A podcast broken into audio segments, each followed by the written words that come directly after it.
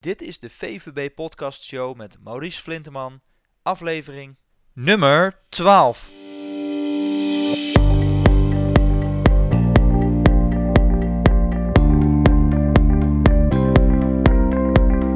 Welkom bij de VVB Podcast Show, waarin je luistert naar experts die je voorzien van de beste informatie, tips en tricks om het rendement op je vermogen te optimaliseren. Vandaag gaan we in gesprek met William van der Maas. William is belast met de algemene leiding van IVV Vermogensbeheer en werkt met veel plezier samen met zijn klanten. Hij zit al sinds 1993 in het vak en twee van zijn trotse zakelijke momenten zijn de titel van Financial Planner van het jaar en winnaar van de Gouden Stier Award voor beste vermogensbeheerder in 2012. De financiële privéchauffeur van zijn klanten en daarom gaan we het vandaag ook hebben over de toegevoegde waarde van een financieel plan en waarom jou dit als klant extra rendement kan opleveren. Ik wens je veel luisterplezier. Vandaag eh, gaan we in gesprek met uh, William van der Maas uh, van IVV Vermogensbeheer en gaan we het hebben over een aantal redenen waarom een financieel plan essentieel is voor het succesvol laten renderen van je vermogen. Want ja, tegenwoordig, uh, welkom William trouwens. Dank je. uh, want ja, voor het afsluiten van een hypotheek of het regelen van je pensioen is het uh, ja, toch in dit tijdperk wel gebruikelijk om je vooraf goed te laten voorlichten door een financieel adviseur, financieel planner. Maar als particuliere belegger kun je tegenwoordig je zuurverdiende vermogen ja, eenvoudig laten beleggen of beheren door een vermogensbeheerder met ja, simpelweg een paar klikken op de knop. En ja, particuliere beleggers zien vaak ook niet helemaal de, niet altijd in ieder geval, uh, het voordeel van een uitgebreide inventarisatie als ze bij een vermogensbeheerder starten. Uh, dat herken jij waarschijnlijk wel, William? Uh, we komen dat wel eens tegen, ja. Ja, ja precies. Kun jij misschien in eerste instantie uitleggen wat jij onder een financieel plan slash beleggingsplan verstaat als een klant bij jullie start in vermogensbeheer? Ik zal je een beetje meenemen in, uh, in hoe dat proces in zijn werk gaat. Ja, uh, er, zijn, er zijn talloze redenen natuurlijk om, uh, om, om, goed voorbereid te gaan beleggen. dat, is, dat is natuurlijk duidelijk. Wat het, wat, ik zeg wel eens, een financieel plan is waardeloos, maar het financiële planningproces is eigenlijk onmisbaar. Omdat ehm, het ordenen van financiële gegevens van, van een gezin Met alle ins en outs, hè, van, van de spaarrekening tot aan de hypotheek, tot bij wijze van spreken aan je testament aan toe. Uh, daar kun je uh, uh, door het te ordenen, kun je ontzettend veel inzicht en overzicht krijgen. En wat een financieel planner nou voor getraind is en voor opgeleid is, is om uit dat financiële inzicht alle integrale kruisverbanden boven water te krijgen. En als je die kruisverbanden boven water krijgt, dan kun je dus bepalen of je je vermogen fiscaal beter moet organiseren. Uh, om, uh, om niet te zwaar belast te worden voor de inkomstenbelasting of, uh, of andere belastingen voor, op je rendement. En het, het meest krachtige, denk ik, van beleggen met, met een financieel planningproces is als je dat proces doorgaand blijft monitoren. Dat is net als met, met vermogensbeheer. Je bouwt niet één keer een portefeuille en je kijkt er nooit meer naar. Die portefeuille is aan veranderingen van de markt um, uh, onderhevig. En zo is dat met, uh, met fiscale, financiële zaken, met carrières, met studerende kinderen of uit huisgaande kinderen of mensen die gaan verhuizen. Er gebeurt zoveel in een gezin. Dat is niet een soort eenmalige start en dan kijk ik er nooit meer naar situatie. En ik denk dat, uh, dat het integreren van een uh, lange termijn planningproces, zoals wij dat dan noemen, met lange termijn beleggingsbeheer, dat dat uitermate efficiënt samen kan gaan. Ja, want uh, jullie, of jij bent zelf natuurlijk uh, financieel planner. Jij bent ook in 2012 uh, eh, financieel planner van het jaar ge geworden. Dus ja, ja. jij hebt daar best wel veel ervaring mee. Um, hoeveel klanten komen er bij jullie? Want ja, een financieel planner kost natuurlijk geld. hoeveel klanten starten er dan bij jullie die nog geen financieel plan hebben? bijna alle klanten. Het, ik denk dat van, de, van, de negen, van de 100 klanten er misschien één of twee uh, met een financieel plan komen, omdat ze dan aanbevolen zijn door een collega financieel planner. Die mhm. zegt van joh, hier hebben we een situatie en nu moet er rendement gemaakt worden. Uh, en, en, het mooie ervan is, als je, als je een goede collega hebt dan hoef je zijn plan eigenlijk niet over te doen. dan kun je eigenlijk gewoon op doorborduren, omdat je natuurlijk allemaal van een bepaald gecertificeerd niveau bent. maar 9 van de 10 keer komen bij ons de mensen binnen zonder, zonder plan, met een vaag doel. En het is dan aan ons om ervoor te zorgen van joh, vertel me nou eens eventjes, wat is er nou belangrijk aan geld, aan vermogen voor jullie? Wat zijn jullie normen en waarden rondom geld? Wat zijn doelen waar geld en planning voor nodig is om te bereiken? En waar sta je nou vandaag? want als je weet waar je naartoe wil, moet je ook nog weten waar je vandaag staat. En ehm, dat zijn ook gelijk de bouwstenen, denk ik, van een, uh, van een goed planningproces. Is dat je die zaken dus uh, beetpakt en mee aan de slag gaat. Ja, want uh, als je dan kijkt naar financieel plan, dat klinkt ook best wel omvangrijk. Terwijl ja, er zit natuurlijk ook verschil in een financieel plan. Je kan het op een A4 uh, eh, zetten, waarin je de echte hoofdlijnen opschrijft.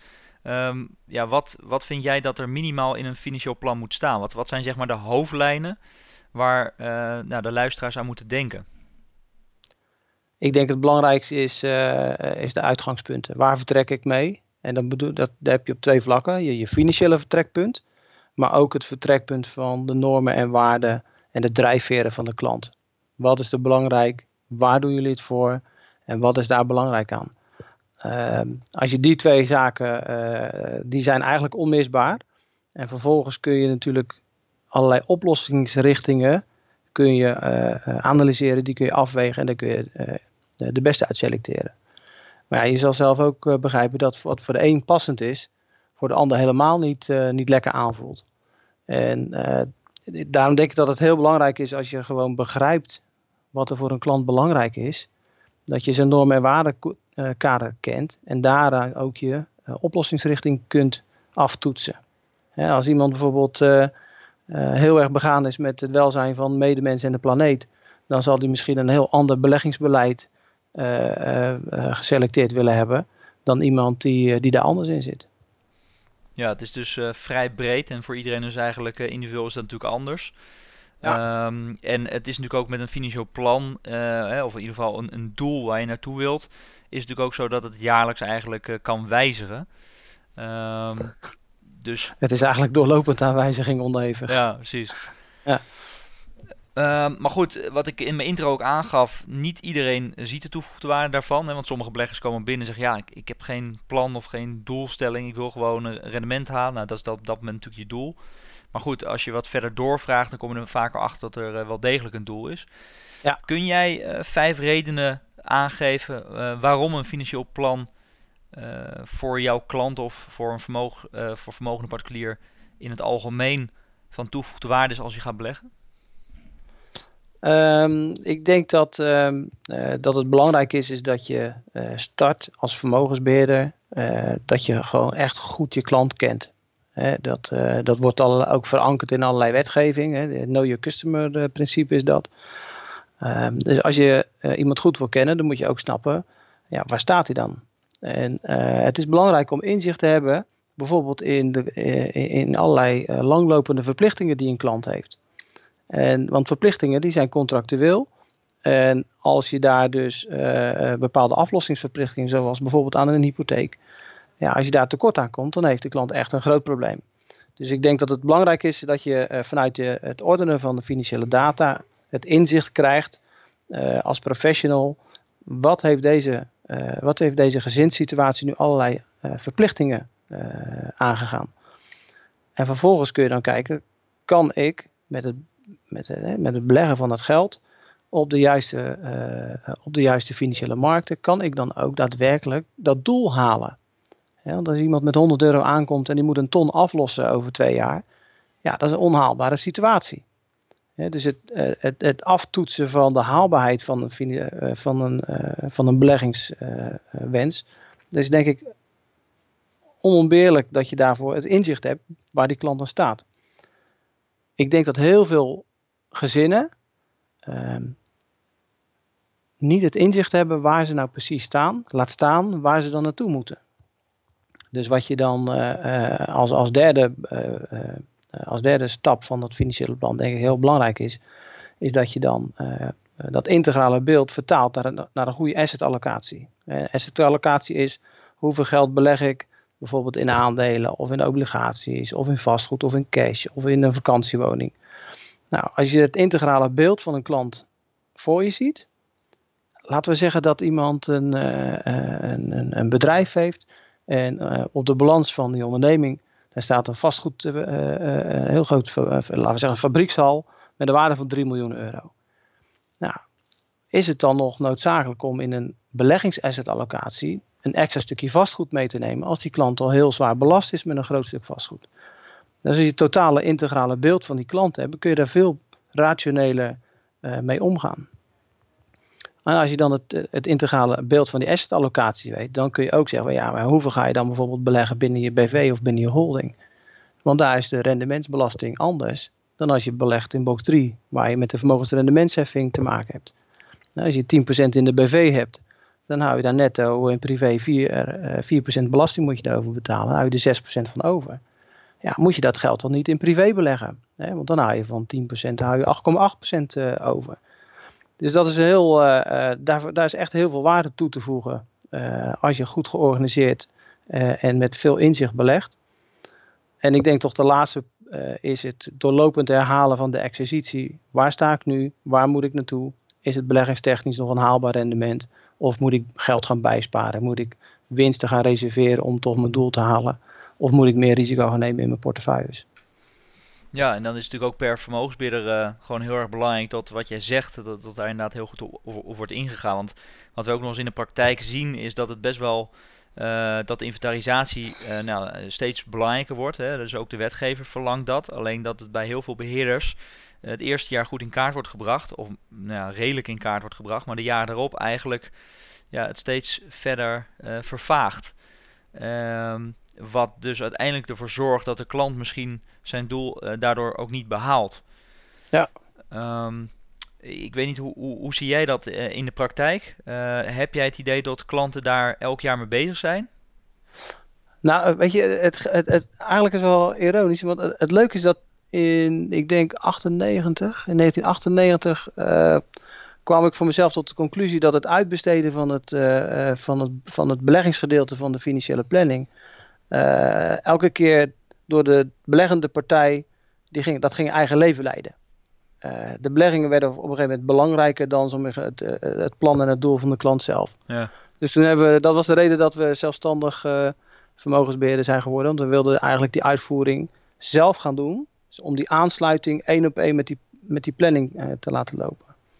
Inmiddels is het zo dat we met uh, gebruik van moderne technieken eigenlijk uh, in staat zijn om, om twee, drie keer per jaar, als we met de klant even zitten, met een paar updates, die hele planning gewoon actueel te houden, doorlopend.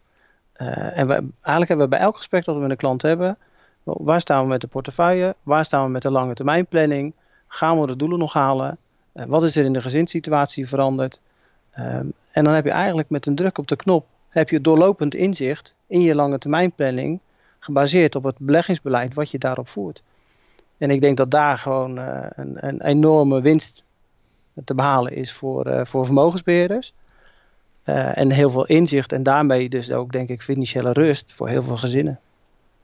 Ja, want, eh, want William, als je daarnaar kijkt, um, wat je op dit ogenblik in de markt proeft, althans dat, eh, dat proef ik, is dat je in de praktijk ziet dat er veel mensen uh, op een spaarrekening eigenlijk, uh, nou, het biedt eigenlijk niet voldoende rendement. Hè? Het biedt geen rendement, je, je spaart eigenlijk achteruit. Dus er zijn mensen die dan, um, nou ja, omdat ze geen rente krijgen, maar gaan beleggen, hè, omdat het ook zo makkelijk is om even een, een rekening te openen.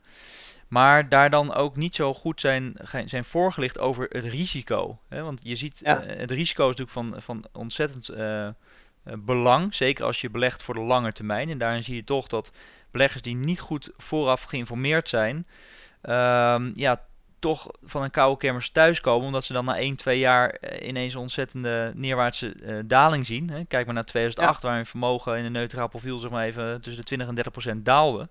Ja. ja, en dan ook niet vast kunnen houden voor de lange termijn aan die belegging, waardoor uiteindelijk onderaan de streep de belegging uh, ja, geen geld heeft opgeleverd. Ja, ja nou wat, het, wat ik, uh, ik zeg altijd dat beleggingen doen het wel, maar beleggers doen het niet altijd. Ja. daarmee, daarmee geef ik eigenlijk aan dat een, het in- en uitstappen onder druk van een dalende markt of iemand die zijn baan verliest of andere zaken, het rendement van de belegger drastisch verlaagd. En dat loopt echt in de. Toevallig hadden we daar van de week een studiebijeenkomst. dat loopt, kan oplopen tot 5 tot 6 procent per jaar op de lange termijn. Wat een belegger mist door het verkeerd timen hè, van de markt in, geval van paniek. En wat je dus leert als je lange termijn planning één op één laat meelopen met je vermogensbeheer, is dat je hebt een kader waarin je die portefeuille plaatst. En als je met een klant zit en je wil luisteren je portefeuille, stel dat die 20% gedaald zou zijn. En je pakt die lange termijn planning erbij. En je ziet dat die klant eigenlijk nog steeds zijn doel haal, uh, kan halen. Dan is het door het herkaderen van die tijdelijke daling in zo'n lange termijn plaatje, geeft die klant het, rust en het vertrouwen om het plan te blijven volgen. Ja. Ja, alhoewel, eh, daar vind ik ook dat er uh, bij vermogensbeheerders een hele belangrijke taak ligt die zij vaak nu nog niet oppakken. En dan heb ik het over, uh, je hebt het over het doel behalen. En het doel behalen over de lange termijn is natuurlijk uiteindelijk de reden waarvoor, waarom beleggers beleggen. Alleen wat je ziet is dat om een bepaald doel te behalen heb je een verwacht rendement. Hè? Een verwacht rendement voor op aandelen, op obligaties, op vastgoed uh, et cetera.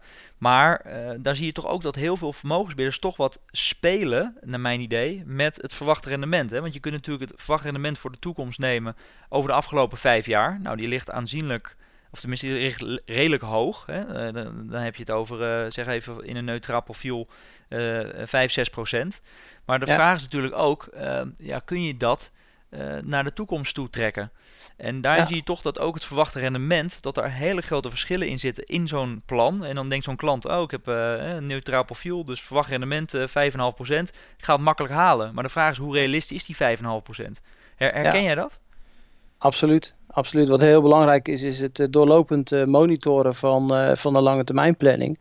Welk rendement gaan we vanuit? Hebben we dat ook gemaakt? En is het, is het haalbaar in de beleggingsaanpak die je met die klant hebt afgesproken? En dat is, een, dat is eigenlijk een, eh, een, een doorlopende dynamische eenheid. Ik, eh, ja, ik vind het eh, beleggen zonder plan is een beetje als een café zonder bier. Waardeloos dus. ja. Maar je snapt, hè, dat, dat, er zit zoveel toegevoegde waarde in het herkaderen van een daling van je portefeuille in een lange termijn plan, waardoor de klant niet uitstapt. het eventueel bijstellen van het verwachte rendement omdat obligaties 0 tot 1% opleveren. Moet je dan wat bij gaan sparen? Moet je je doel verlagen? Dat zijn allemaal elementen die, die, zijn, niet, die zijn niet vast, die zijn, die zijn dynamisch. Uh, en zo zou eigenlijk een, uh, een beleggingsonderneming zijn, zijn klanten ook goed kunnen begeleiden. Althans, ja. dat is de ervaring die wij daar. Hè, we doen natuurlijk al heel lang op deze manier. En dat is de ervaring die wij daarvan hebben meegenomen. En wil je als je dan dat vertaalt, dat financiële plan, naar tijd en geld, hè, want het is natuurlijk uiteindelijk is het uh, kostbaar qua tijd en geld. Het levert je uiteindelijk ook, uh, wat jou betreft, dan ook voldoende op. Maar kun je daar, dit hangt natuurlijk ook een beetje van de situatie af, maar kun je gemiddeld aangeven wat zo'n financieel plan dan qua tijd en geld ja, mag gaan kosten? Ja, dat is, dat is, dat is heel verschillend. Ehm, je hebt eenvoudige situaties. Hè, mensen met een uh, eenvoudig inkomen en uh, één of twee bezittings uh, en, een, en, een, en een doel wat gehaald dient te worden. Je hebt ook complexe situaties waarbij een directeur met een holding en meerdere werkmaatschappijen, waar overal diverse bezittingen in versnipperd zijn. Dus dat is lastig van tevoren aan te geven. als ik naar ons eigen intakeproces kijk, dan is eigenlijk het intakeproces, hebben we een beetje en daar gebruiken we eigenlijk gewoon plat gezegd het financiële planningproces voor. We gaan samen zitten, we hebben een gesprek over waar je naartoe wil en wat belangrijk voor je is. Uh, in een tweede meeting gaan we zitten om de financiële data uh, te ordenen in de software die we daarvoor gebruiken. En in de derde meeting hebben we dan een, een gesprek over een scenario van een lang leven, kort leven en een rot leven. En hoe je, en hoe je vermogen daar zo zeggen een rol in speelt. en dan heb je, eigenlijk, heb je eigenlijk al een planning staan en dan gaandeweg uh, de jaren ga je natuurlijk fine-tunen met uh, experts. Hè, zoals een accountant of een fiscalist of een notaris. Waarbij je uh, onderdelen aanstipt. Waarvan je zegt, joh, het gaat wel goed, maar aan het eind betalen we heel veel erfbelasting. Hè, dan gaat een deel van je, van je opgebouwde vermogen gaat, weg aan de fiscus. kunnen we niet een goed testament maken? En dan vlieg je een notaris in die dat, dat stukje weer, weer beetpakt. dus dus je, je kunt low budget starten en onderdelen toevoegen. Je kunt ook zeggen van, ik laat het één keer tot op de puntjes uitzoeken. Ja, dan denk ik dat je als je daar een, een externe plan over inhuurt, dat je een paar duizend euro voor, uh, voor kwijt bent. Maar onze ervaring is, ga eerst met elkaar aan de slag. Bouw vertrouwen op. Dat inzicht geeft heel veel financiële rust. En ga gaandeweg ga, elementen toevoegen die de, of de situatie verstevigt. Hè. bijvoorbeeld een goed testament en een goed juridische volmacht kan al heel veel ellendige scenario's voorkomen. Eh, en ga dat dan gaandeweg toevoegen. Ja, ik kan me wel voorstellen als iemand dat zo hoort, die, die heeft zijn geld op een, een, een, spaarrekening staan en die denkt ineens van hé, hey, ik moet, eh, moet een paar duizend euro gaan uitgeven voor een financieel plan. Terwijl ze ook nog niet heel erg bekend zijn met beleggen. Dat klinkt dan natuurlijk wel als, als veel geld. Um, maar daar is over de wetenschap heeft daar ook wat over gezegd. Hè? Wat, wat de toevoegde waarde uiteindelijk per jaar in procenten nou voor de lange termijn is. kun je daar wat meer over vertellen, William? Ja, daar zijn allerlei onderzoeken naar gedaan. Uh, Morningstar heeft daar hele mooie uh, analyses op losgelaten. En het, het, de toegevoegde waarde van een, van een financieel planner betrokken bij je beleggingen, is, dat kan oplopen tot, tot 3% per jaar over je vermogen. Nou, als je dat eens uittelt over 15, 20 of 30 jaar, dan, dan praat je echt over enorme verschillen. wat het maakt als je goed georganiseerd gaat beleggen. Ja, omdat natuurlijk eh, rendement op rendement reek je door en dat, dat kan inderdaad flink oplopen. Dat kan enorm oplopen. Ja, helemaal natuurlijk afhankelijk van het bedrag waarmee je belegt. Um, ja. Helder. Uh, en als je kijkt, ehm, jij bent natuurlijk een vermogensbeheerder. Je was daarvoor dus was, maar je bent nog steeds financieel planner. Ja. als jij dus al jouw ervaring daarbij gebruikt, wat zijn wat jou betreft de drie belangrijkste basisregels bij beleggen voor het succesvol laten renderen van je vermogen op die lange termijn? Uh, drie basisregels. Uh, eerste, beleg om niet te verliezen. De tweede, streef naar meer rendement dan op een spaarrekening.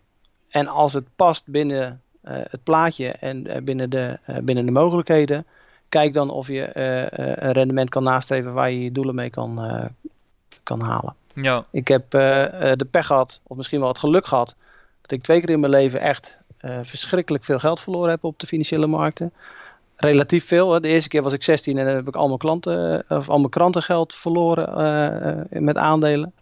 En de tweede keer was ik wat ouder, had ik een deel van mijn bedrijf verkocht. En daar heb ik met speculeren heel veel geleerd. Lees, verloren. Ja. En dus ik weet hoe het is om geld te verliezen. en dat ga, ik, dat ga ik mijn klanten echt niet aandoen. Dus je, je moet altijd, tenminste, laat ik het zo zeggen, wij beginnen altijd vanuit de situatie: hoe kunnen we dit vermogen niet verliezen? Hoe kunnen we meer rendement dan die spaarrekening halen? En is het dan nog mogelijk om een procent of 5, 6 of 7 op lange termijn na te streven? En als je die opbouw beetpakt, dan, uh, dan komt het allemaal goed. Ja, en je, je zegt als eerste punt, beleg niet om te verliezen. dat, dat, ja. dat, zal iedereen proberen als hij gaat beleggen. Wat, wat bedoel je daar precies mee? Uh, kijk, wij werken voor gezinnen en voor ondernemers en niet voor instituten en pensioenfondsen. Dat betekent dat wij uh, niet bezig zijn met het verslaan van de markt of het beter doen dan een bepaalde index. Wij zijn bezig met een lange termijn planning uh, haalbaar te maken. En uh, daar zijn allerlei instrumenten die je kunt inzetten om, uh, om je vermogen niet te verliezen. Denk aan, uh, aan obligaties in combinatie met opties of, of wat dan ook. Er is meer, zal maar zeggen, dan, eh, dan alleen maar het nastreven van een index. Ehm, dus wij, wij bouwen hem van die kant bouwen we dat op. zodat we zelf zeker van zijn dat als het misgaat, dat we toch ehm, de klant niet hoeven teleurstellen dat hij zijn centjes kwijt is. Ja, en dat is natuurlijk een hele belangrijke ehm, basisregel ook die de klant uh, zal verlangen uh, als je geld natuurlijk stalt bij een vermogensbeheerder die dat in handen neemt. Maar goed, dat zegt natuurlijk elke vermogensbeheerder en daarin leert, uh, leren wij ook in de praktijk dat er toch hele grote verschillen tussen zitten in ja, de, de, de prestaties die uiteindelijk worden neergezet door een professionele partij. Ja. dus daar was het wel... Maar dat heeft daarmee te maken. Als je, de, de industrie denkt heel anders over beleggen. Die denkt van ja, we gaan de markt verslaan. En als de markt min 20 gaat en wij gaan min, min 15, ja, heb je het goed gedaan. Ja, zegt een ondernemer tegen mij, je, je, hebt gewoon geld verloren. Weet je, dus dat is een heel andere denk, denkwijze. Ja, maar goed, als je dat van tevoren maar goed toelicht, dan eh, zal die klant dat ook uh, begrijpen uh, en, en vooraf incalculeren. Dat is denk ik het belangrijkste. Dat je ook als vermogensbeheerder gewoon duidelijk aangeeft wat je verliezen kunnen zijn in een bepaalde periode. Ja. Voordat iemand start. Ja, verwachtingsmanagement is heel belangrijk. Ja. En uh, naast jouw uh, krantenwijk en uh, het, het verkoop van je bedrijf waar je veel geld mee hebt verloren, wat, wat, is jouw belangrijkste levensles slash, slash inzicht die jij hebt geleerd tijdens jouw werkzame leven, die jouw leven destijds volledig op zijn kop heeft gezet, William? Um, nou, weet je, op de financiële markten heb je feiten en je hebt een hele hoop bla bla ik denk als je uh, als belegger gewoon richt op de feiten. Hè, de, ehm, eh, en een hele hoop ruis en, en televisieshows en, en, en media probeert uit te, uit te bannen. Denk ik dat je al veel meer rust vindt. Ja, Want dat, dat is waar het vaak fout gaat. Ja, dat ben ik met je eens. Alleen ja, toch blijft het dan lastig voor een leek die geen ervaring heeft met beleggingsinstrumenten. Je gaat naar vermogensbidden toe die een goed commercieel mooi verhaal heeft. Ja, hoe ga je daar dan uh, het kaf van het koren scheiden, uh, wat jou betreft? Want dat is natuurlijk heel lastig voor een particuliere belegger om dat inzicht te hebben. En ja, als iemand zegt, uh, ja, wij, heb, wij doen het al jaren, we hebben deze resultaten mee behaald. Ja, ja. Hoe, hoe kun jij dan als, als particuliere belegger daar doorheen prikken? Ik denk dat je, ehm, als je na het eerste gesprek buiten staat met een, met een, een, een beleggingsvoorstel dat, het, ehm, dat je al een, een onderbuikgevoel zou moeten krijgen. Want een goed beleggingsvoorstel kan je alleen maar maken, in mijn ogen, als je een heel goed gesprek hebt gehad. Uh, wie je bent, waar je voor staat, wat je drijfveren zijn, wat je doelen zijn en waar je huidige positie is. Dus ik denk dat je daar al een, een heel belangrijk signaal kan, kan oppikken. En ik denk dat als een belegger gewapend met de vraag: leg mij nou eens uit waarom deze portefeuille mij bij mijn doelen gaat brengen, uh, dat je al heel eind komt. Ja, het moet eigenlijk gewoon uh, begrijpbaar zijn, ook voor de, voor de klant zelf. Ja. Ja. En het, ja, dat is natuurlijk de valkuil. Uh, veel ehm, professionele partijen die praten natuurlijk in vaktermen. En een klant zegt dan ja, maar bedoelt vaak nee. Dus ja, wees daar gewoon jezelf in. Zeg gewoon ik begrijp het niet, leg het nog maar een keer uit. En als het niet begrijpbaar is, ja, beleg er dan gewoon niet in. Ja, en als iemand zich... Kijk, een goede professional, die kan sommige die vaktermen vermijden. Die moet eigenlijk in Jip en Janneke taal kunnen uitleggen waarom deze oplossing passend is om zijn doel, uh, om zijn doel te gaan halen. En als hij dat niet kan, ja, dan moet je bij, bij jezelf afvragen, ja, zijn wij een ideale fit uh, is dit nou degene die de komende 20 jaar mij gaat begeleiden om mijn doelen te halen? Ja.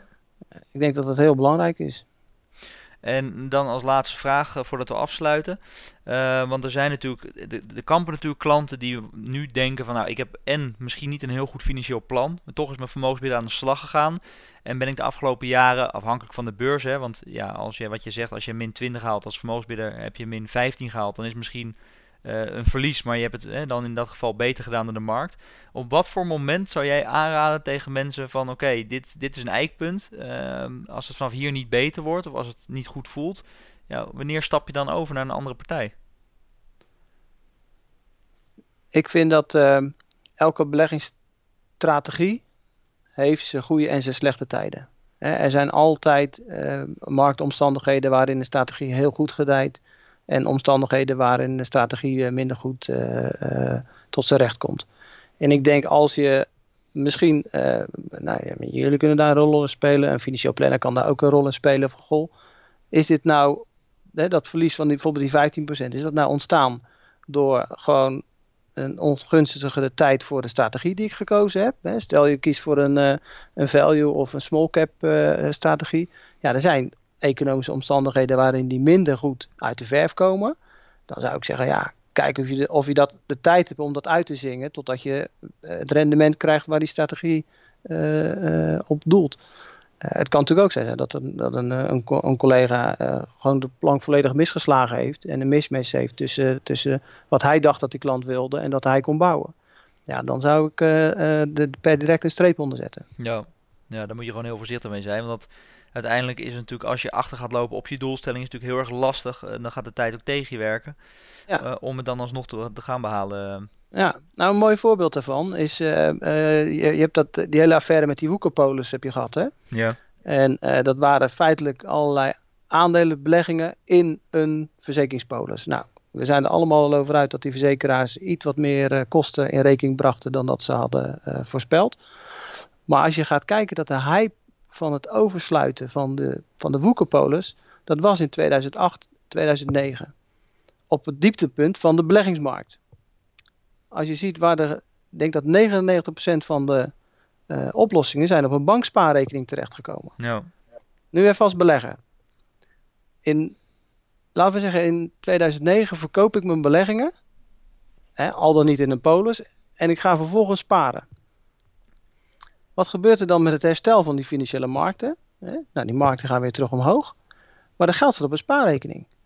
Dus er zijn, er zijn heel veel beleggers in, in, in verzekeringspolissen geweest, die dus uh, door een soort verkeerde timing uh, volledig van aandelen naar volledig sparen zijn verhuisd. Met behulp van professionele adviseurs. Denk, ja, als je in 2016 je Woekerpolis zou omzetten, dan denk ik dat hij een heel stuk veel meer, hè, een heel stuk rendement teruggewonnen heeft vanaf 2009. Uh, eh, dan dat je dat op die spaarrekening had gehad. Dus ik denk dat je gewoon heel goed moet, ja, eigenlijk gewoon heel logisch moet nadenken uh, wat je doet en of het verstandig is. Ja, en dan misschien toch wat, uh, wat theorie ook er, erbij pakken. Alhoewel dat voor veel klanten natuurlijk uh, dat ze daar geen zin in hebben. Want het is natuurlijk financieel. Dus ja, er zijn wel leuke dingen die je kunt bedenken. Maar toch, ja. ja, ja, ja. toch uh, ja, dat, je, dat je toch wat beter begrijpt wat de basis is van beleggen. Dat, uh, zeg ik ook eens tegen mijn klanten. De basis van beleggen is natuurlijk wel heel erg belangrijk. Omdat je anders ga je inderdaad in de, in de toekomst ga je gewoon een keer de plank misslaan. Ja. Nou, dan kom je weer terug op het financieel plan wat jij net aangaf. Ja, en, en, en daarbij is dus een financieel plan leidend. En als je weet dat je tussentijds gewoon dalingen eh, of, of bewegelijkheid gaat hebben en je weet ongeveer hoeveel dat is, ja, dan ben je er veel beter op voorbereid. Waardoor je uh, ja, onderaan de streep over de lange termijn gewoon beter in staat bent om je emoties uh, in bedwang te houden, denk ik. Zeker, en dat je ook weet dat je die dalingen kunt permitteren. Ja. Dat er eigenlijk geen reden is om, om dan uit te stappen of om iets anders, een andere strategie te kiezen of een andere beheerder te kiezen. Als je, gewoon kunt, als je weet dat je dat kan uh, veroorloven. Ja, Leuk, nou hartstikke bedankt voor, uh, voor alle informatie William. Ik denk dat het, uh, of ik hoop in ieder geval dat het een stuk duidelijker is geworden. Nou, graag gedaan. Uh, ja, wellicht tot, tot de volgende podcast. Ik, ik hoor het wel. Komt goed. Oké. Okay. Hey, fijne dag verder. Dank je Maurice. Hoi. Hoi. Bedankt voor het luisteren naar onze podcast met William van der Maas van IVV Vermogensbeheer. Wil jij nou meer over deze partij te weten komen? Ga dan naar vuvb.nl slash 12. Ik herhaal vuvb.nl slash 12. Heb jij nou het idee dat jouw beleggingen op dit moment niet zo lekker lopen? Of heb jij het idee dat jij ondersteuning kan gebruiken bij jouw financiële planning? Ga dan naar onze website vuvb.nl slash beleggen. Ik herhaal vuvb.nl slash beleggen. Laat daar je contactgegevens achter en wij nemen zo spoedig mogelijk contact met je op om een en ander te bespreken. Ik bedank je weer voor het luisteren naar deze podcast en uiteraard tot de volgende keer.